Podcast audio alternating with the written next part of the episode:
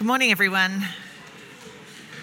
Uh, it's my delight to bring to you our first Bible reading, Hebrews chapter 1, verses 1 to 8.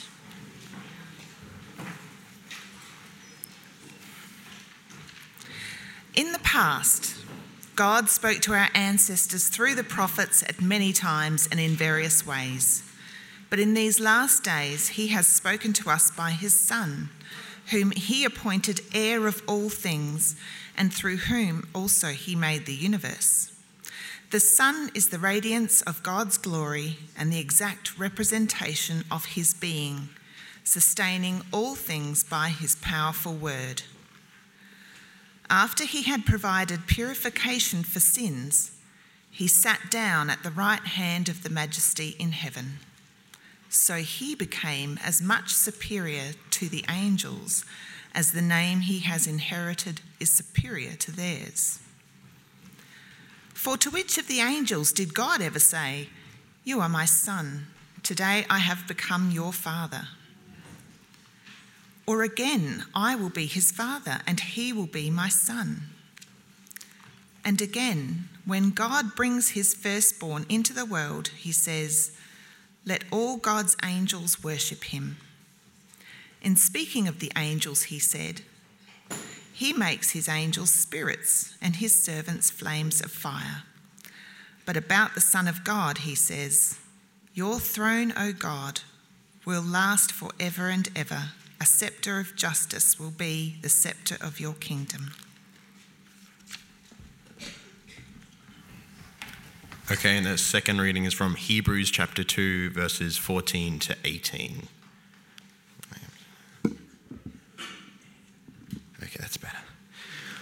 Since the children have flesh and blood, he too shared in their humanity, so that by his death he might break the power of him who holds the power of death, that is, the devil, and free those who all their lives were held in slavery by their fear of death.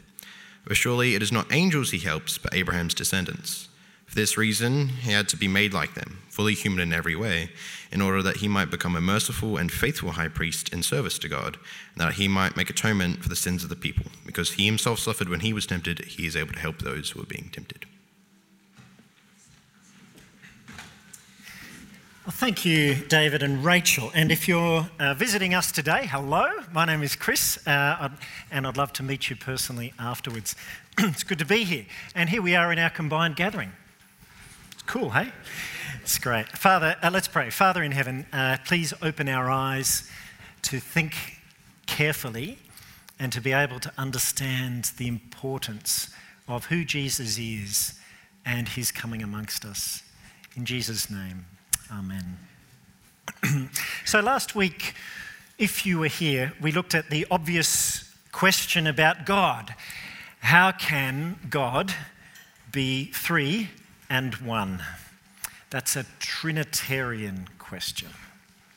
Today, we're looking at a question about Christ Himself. How can Jesus be both God and man? More specifically, if Jesus really is God, how can He also be truly human? You can't not ask this question when you read the Gospels. So, the classic example of this is at the end of Matthew's Gospel. Jesus has died, he has risen from the dead, and right before he ascends into heaven, um, he appears before his disciples on the mountain in Galilee. And we're told of the disciples' reaction. When they saw him, they worshipped him, except some doubted.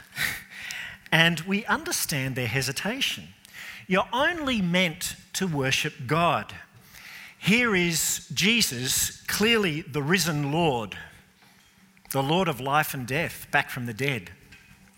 And yet, he's a person. Is it really right to worship him? So, this question of how can Jesus be God and man was asked from the very beginning. And for us, it's not just a theoretical question. This connects with what I think we love most about Jesus and what attracts us most to him. So I want you to stop and think at the start of the talk what moment in the Gospels illustrates what you love most about Jesus? Is there an episode, uh, a story of Jesus that's special to you, that speaks most to you about what you love about Jesus? Um, I'm going to give you a moment to turn to the person beside you or just around you and share what you think. Go.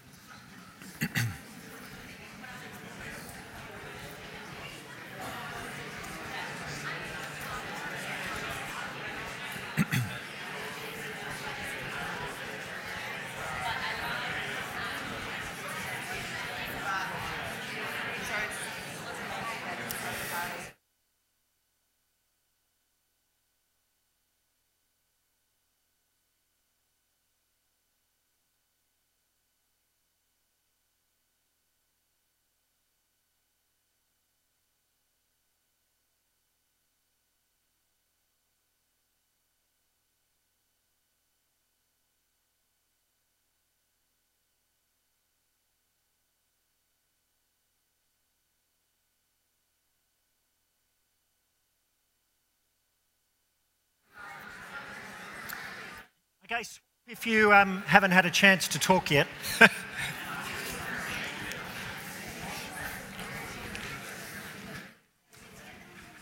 oh, I didn't mean that to kill the conversation.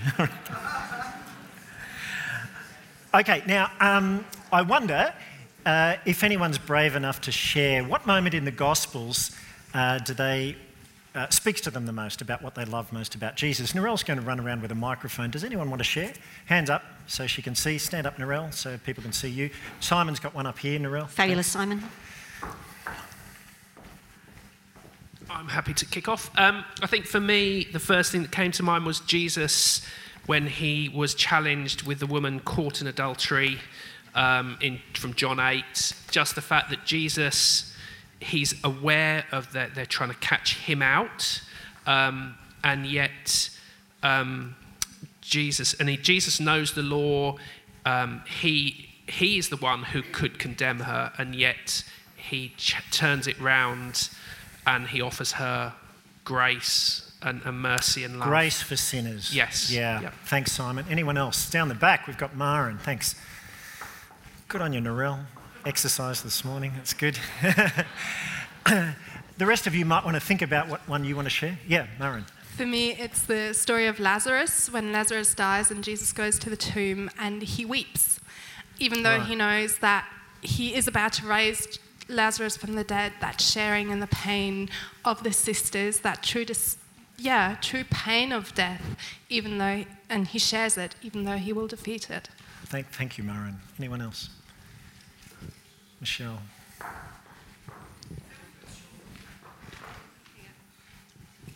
Um, I've got a bit of a different one. I actually really like the time when Jesus got angry in the temple with all of the. Um,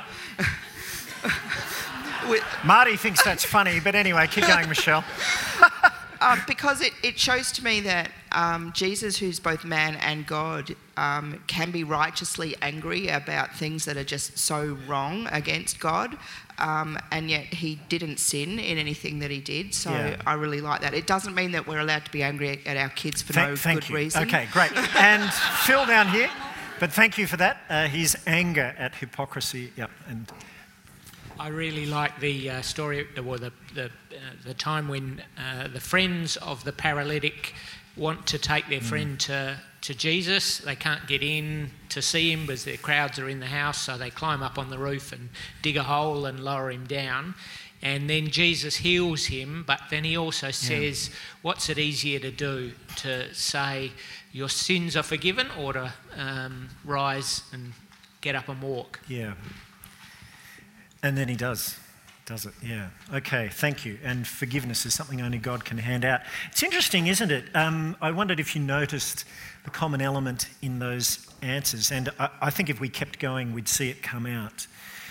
Um, either it's his deep humanity, his compassion, his weeping, sharing in pain, his suffering for us, or it's that Jesus does the things that only God can do forgives sins, raises the dead, calms the storm, etc. The truth is, we are drawn to both aspects of Jesus. We love his humanity because he reveals how deeply human God is. And we love seeing his divinity because here is a man who reveals God. So we love that Jesus had both sides to him and we're attracted to him, his humanity and his divinity. Why do we love it? Because I think instinctively we know deep down we need Jesus to have both sides. and if we really need Jesus to be both God and man, then what that means is that there is a danger inherent in disbelieving that this might be true. Back in 2010, Narelle and I went to Tully Gorge, where people go whitewater rafting in far north Queensland.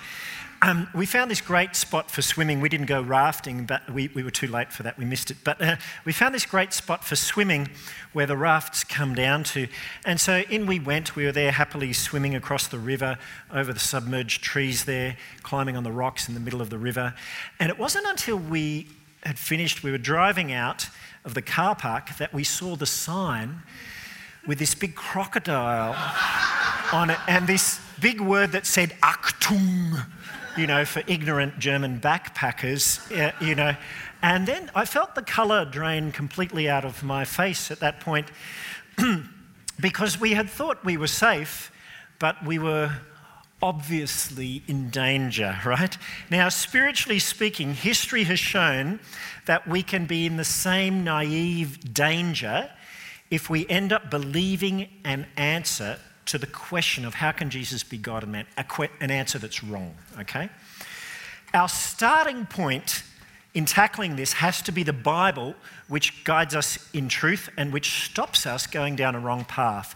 There's no better place to start than Hebrews chapters 1 and 2 because chapter 1 focuses on Jesus' divinity and chapter 2 on his humanity. So if you've got a Bible there or on your phones, open it up um, or it's in your leaflet. Okay. So Jesus is introduced to us in chapter 1 as God's majestic Son. He is the one who reveals God to us clearly. And more than that, he's the agent of creation. He is the one through whom God made the universe.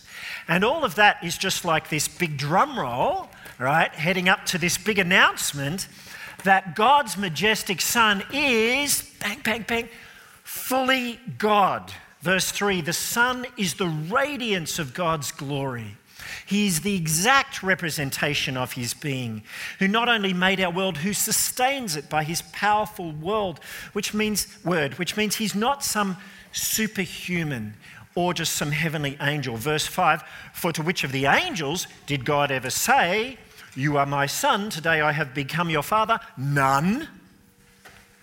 Or again, to which of the angels did God ever say, I will be his father, he will be my son? None.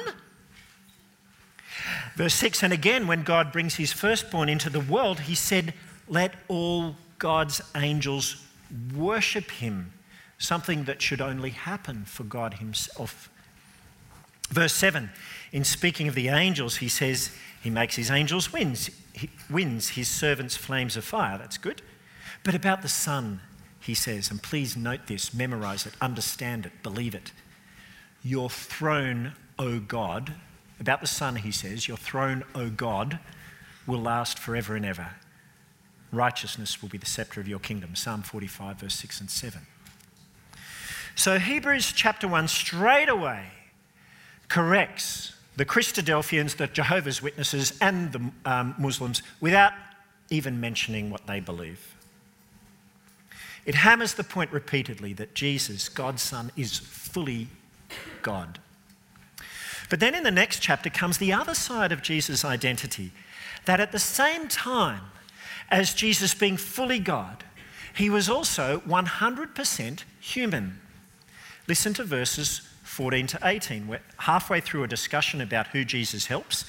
Verse 14 Since the children, that is us, since we have flesh and blood, he too shared in our humanity to save us from death, he had to become exactly like us. But verse 16, because it's not angels he helps, but Abraham's descendants, in other words, he helps human beings, not superhumans.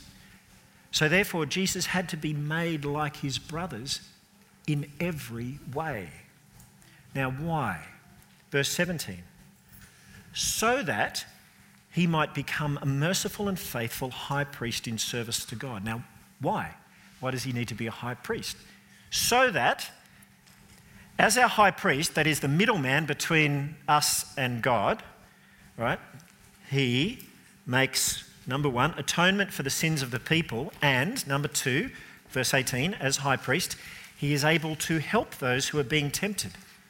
So, without Jesus as God being fully human, Jesus wouldn't be our high priest, and therefore, Hebrews says, he couldn't provide atonement, and nor could he provide us with grace and help when we're being tempted.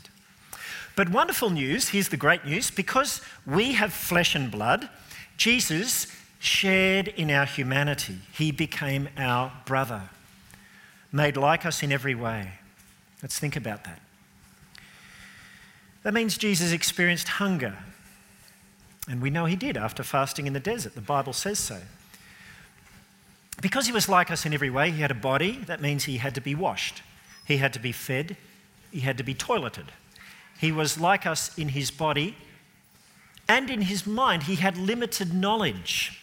Luke tells us as a boy, Luke 2:52, he grew in wisdom, meaning that he did not know everything from day one. He wasn't lying in the manger reciting the laws of thermodynamics. Um, when the bleeding woman touched him and, he was, and was healed, he kept asking, Who touched me? Who touched me? Until he found out. He didn't know the hour of his return. No one knows the hour, not even the Son, but only the Father. So he had limited knowledge. Also, he knew weariness. The Son of Man has no place to lay his head. People coming constantly to him with their big burdens and their needs, which he took upon himself. No wonder he had to retreat, often to go to a lonely place to pray, to be strengthened, because he was weary. And of course, like us, he knew the joy of close friendship with Peter and James and John, his three close disciples, or Martha, Mary, and Lazarus, his close friends. And therefore, he knew the grief of losing friends, shedding real tears with Mary over the death of Lazarus, and knowing the personal grief of betrayal and abandonment by friends. So he was fully human, he was like us in every way. And Hebrews says, being fully human and fully God, Jesus is able, therefore, to be that middleman between God and us. Without him being fully human and fully God, he couldn't have been that middleman, that high priest. He couldn't have atoned for our sins. Now, let's think about atonement. Most of us, when we hear that word atonement, we think of it as making up for the wrongs we've done. We atone, right? In the Bible, it is something different. It means to turn away God's anger through a sacrifice. Its roots are in the Old Testament, the Day of Atonement. You can read about that, Leviticus 16. By his death, Jesus, our high priest, offers himself as the sacrifice to suffer God's anger in our place, so that God's anger is turned away from us and directed onto him. Our need for atonement, it's seen in the Old Testament uh, and in the New Testament because it's a real need. Our sin is personal to God. He loves us. To reject Him is no small thing. A rejection of Him incurs His anger.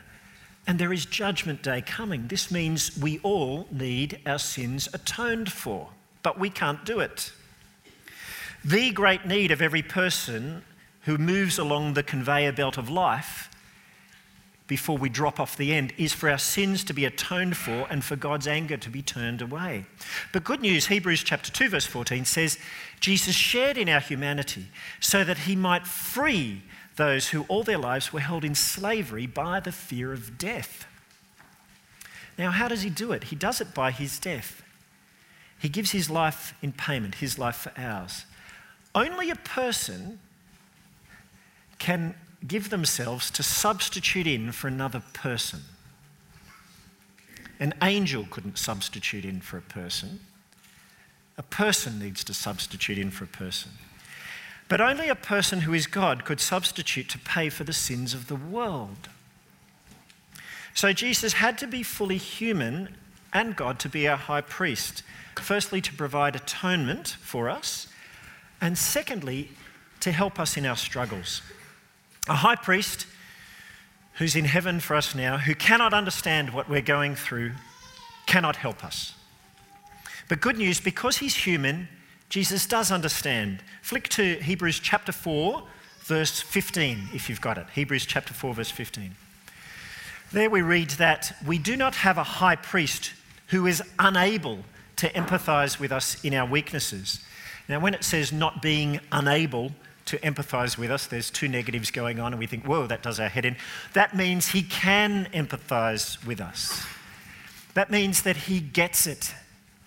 He understands your struggles.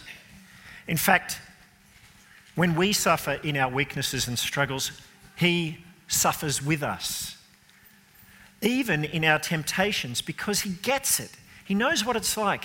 He had no advantage over us in his struggle with sin. We say, oh, come on. He was God. It must have been easier for him. Not so.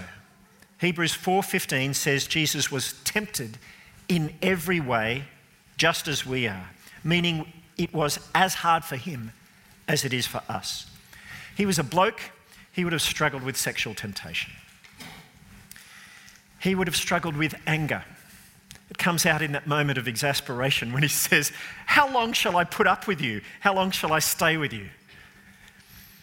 And on top of that, he faced continual temptation not to go down the route of suffering, but to give up on his mission and just choose the route of comfort. This was the essence of the temptation in the wilderness. And so, no wonder he had to go and pray often to be strengthened. Because he was human, what it means is he gets our struggles because he lived them, you see. And we think, well, really? I mean, what about mental illness? Well, he may not have had mental illness, but he certainly experienced and lived through the symptoms. You know, in the desert, he heard voices speaking to him when he was weak, offering him the world. It wasn't delusion of grandeur, he actually could have had it. In regards to depression, he was a man of sorrows, familiar with suffering. He literally did carry the weight of the world on his shoulders. What about anxiety? In Gethsemane, he was so anxious in praying, his sweat was like drops of blood falling to the ground. He knows what it's like. He gets it. He gets what it means to be human and weak. And yet, it's so easy for us, isn't it, to think that because he was God, Jesus just strode through life with temptations bouncing off him like Nerf bullets off, off Mr. Incredible. Ping, ping, ping. It's so easy for us to think that when he was tempted by Satan in the desert, it was just easy for him. That he was, you know, this close to just fighting, zapping you know, Satan with the his laser beam eyes, just, or just flinging him round with the strength of Mr. Incredible and flinging Satan off into outer space. But he didn't do that, did he? It's so easy, so easy for us to think that he was just pretending on the cross, that on the cross he didn't really suffer, he just seemed to suffer, but actually, no, it was fine. But I can tell you, if you believe that, then when you struggle, you're not going to call out to him for help because why would you think he could understand? So you won't go to him for help. And yet, the tragedy is for that, someone in that position is he does understand, he gets it. In the desert, there were no laser beams, there was, was no flinging Satan into outer orbit. All Jesus used to fight Satan was exactly what we have the Bible. And so Jesus knows what it's like to be tempted. He, Hebrews says he was in every way like us, except with one thing he was without sin. Jesus, which means Jesus went beyond our breaking points. And he therefore suffered more than any of us. He is more human than any of us. Because at the point that you or I give in, Jesus didn't. And so he knows what it's like to actually resist further He held out. And what all that means is that because he's human and yet sinless, therefore, this qualifies him. He is able to stand before God in heaven right now as our high priest, our sinless high priest. He gets it. He's God, he's human, he's the perfect high priest for us. He's sinless, he's able to be there, and he's able to represent us.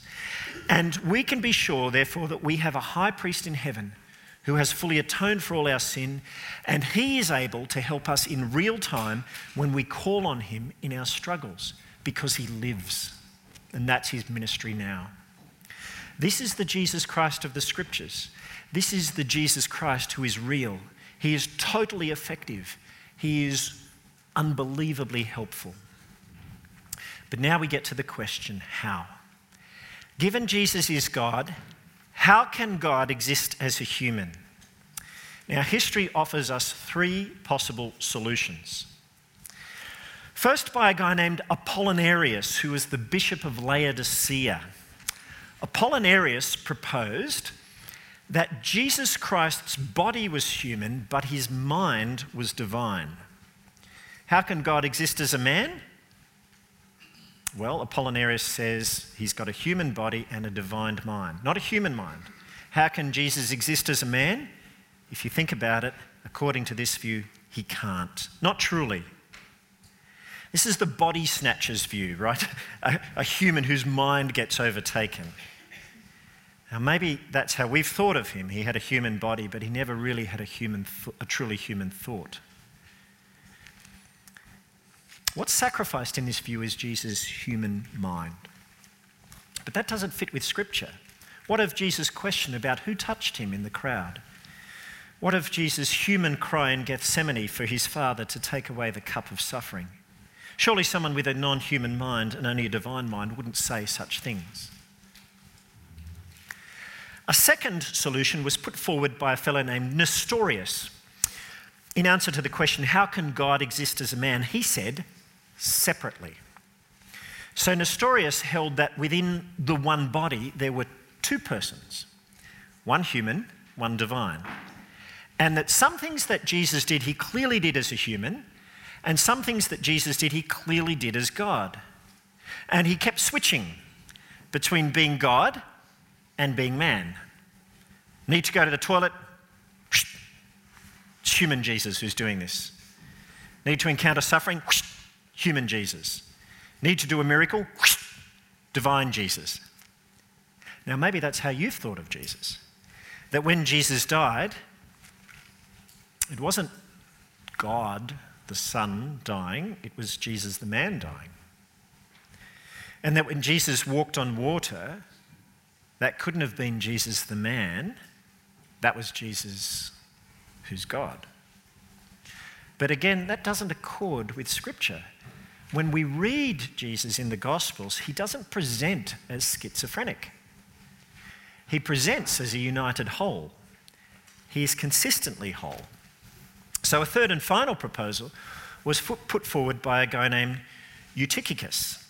And he rejected the first two proposals and he said that Jesus began life as a human, but morphed into God, especially after his baptism, when he got a new nature, when the Holy Spirit descended. Right? A man who becomes God. Again, from the Bible, we have to say that's wrong. When Jesus was born, he was born as God. He was conceived by the Holy Spirit. He didn't morph into God, he was from the start. And if he did, suppose, and he left his humanity behind, well, what tears did Jesus shed in Gethsemane? They look human, don't they? What of his cry of abandonment at the cross? So there are scriptural issues raised with each proposed solution, each one, in the end, being a false trail. And yet they proved very, very popular. And that enables us, because we know what happened in history, to see the consequences of what happens when you believe in each one. History shows that each proposed solution has serious consequences. They affect our salvation and they're pastorally disastrous. So let's look at them.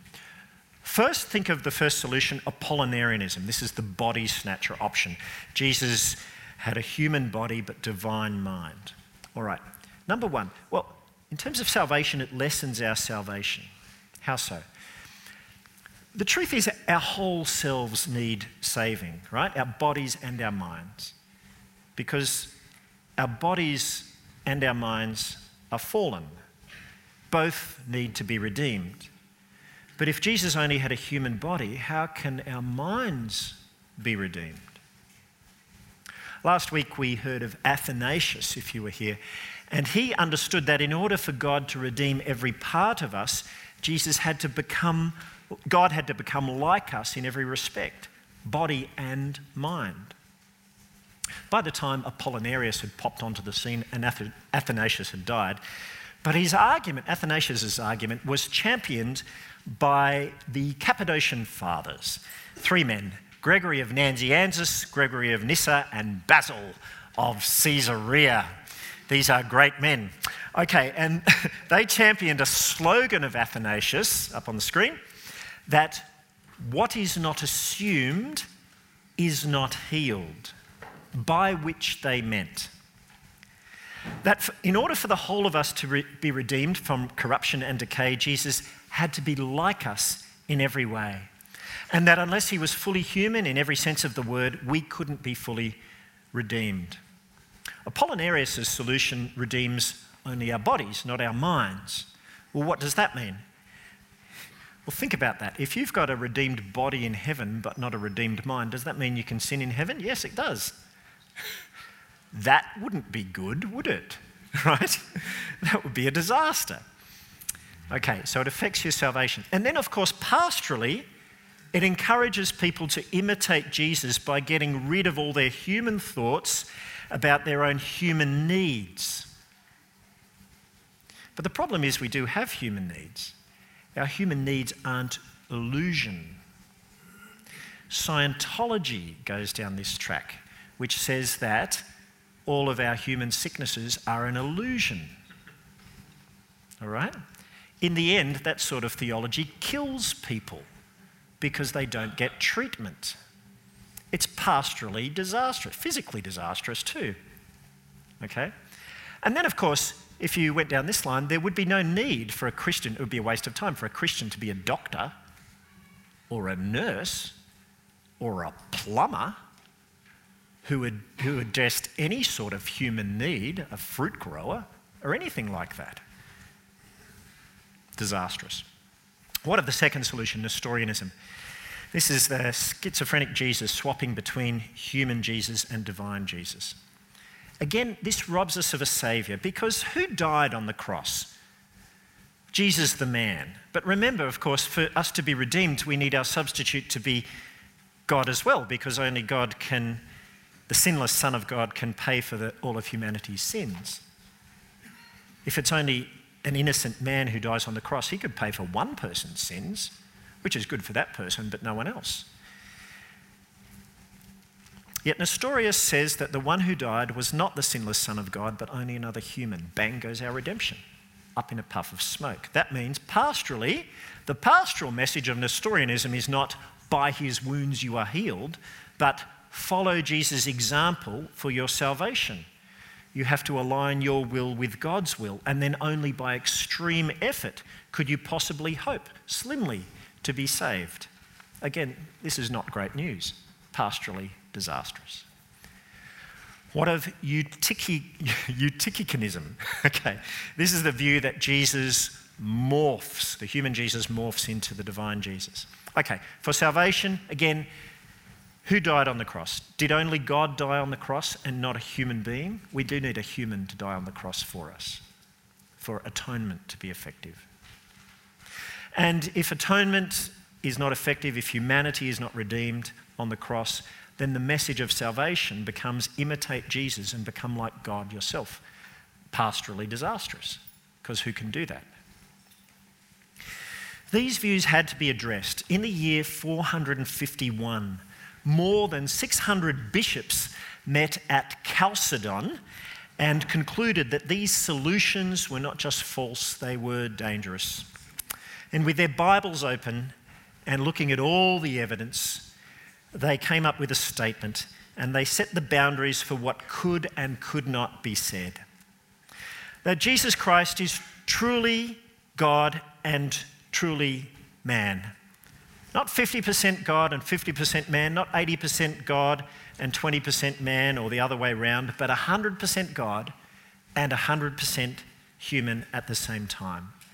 That humanity and deity are joined in Jesus without confusion, without change, that is, there's no morphing of natures, no human turning into a divine, without division and separation, that's what Nestorius held. That what Jesus did as a man, he did as God. And that what Jesus did as God, he also did as a man. That when Jesus rose the dead, it was a man raising Jesus, raising people from the dead, not just God. When he feeds the 5,000, it's a human being who's doing that, just not, not just God. And also, when he dies on the cross, it's not just a man, it is the divine Son of God who's dying. Two natures, undivided in the one person. From this point, any attempt to say Jesus only appeared to be a human being was understood as heretical because it was understood it robs us of our redemption, our salvation. We do not have a high priest. God is still angry with us. We are still in slavery to the fear of death. We need to save ourselves. Ultimately, it was realized that the Bible does not actually answer the question of how Jesus' two natures, divine and human, coexist. It simply acknowledges that they do.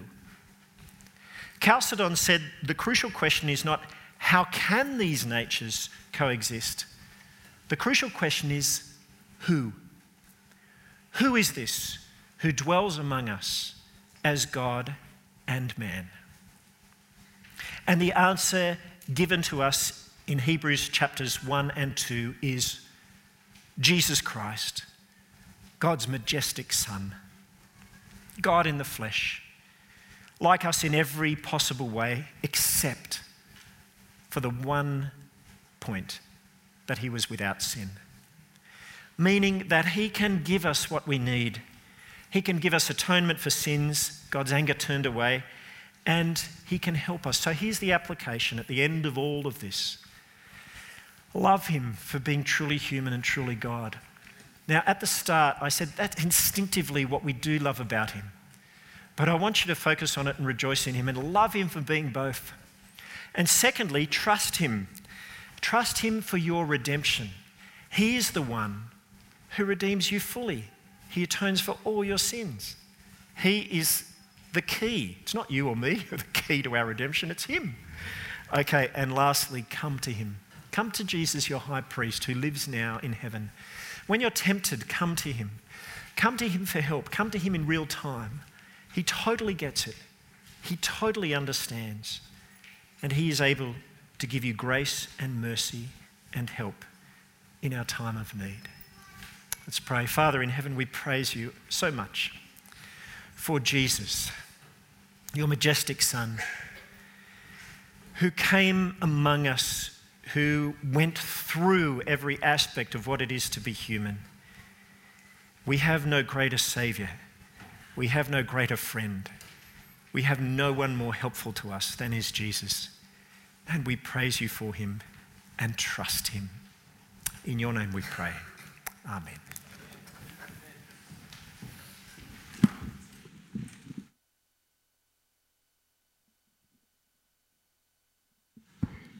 Uh, we come together uh, now in a time of confession. Let's hear these words from Hebrew 4 15 to 16. We do not have a high priest who is unable to empathize with our weaknesses, but we have one who has been tempted in every way, just as we are. Yet he did not sin. Let us then approach God's throne of grace with confidence, so that we may receive mercy and find grace to help us in our time of need. Let's pray together. Almighty God and Heavenly Father, we are so grateful for Jesus, your Son, made like us in every way, tempted as we are in every way, and yet without sin. Thank you that He is our merciful and faithful high priest. Thank you that He provides full atonement for sin. Thank you that you understand our weaknesses and failings. We now draw near to you in Jesus' name, seeking His help in our time of need. We humbly admit that we need your help. We confess that we have wandered from your way. We have done wrong and we have failed to do what is right. You alone can save us. Have mercy on us.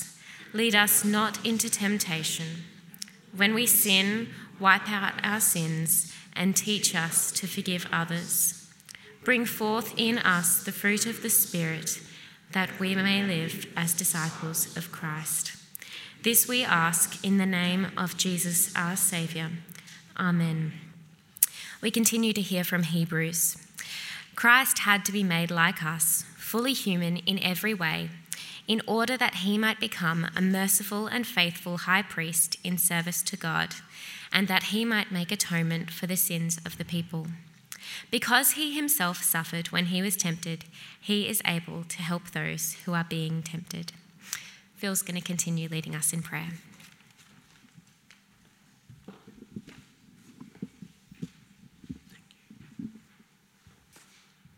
Let's pray. Dear Heavenly Father, we praise and thank you that in your mercy you sent your Son Jesus to live and die, and that through faith and trust in his sacrifice, we might be brought back into relationship with yourself. We praise you that Jesus was so deeply human that he was made to be like us and tempted in every way just as we are. Yet he was without sin. We thank you that because of Jesus' humanity, he is able to identify and help us in our times of need.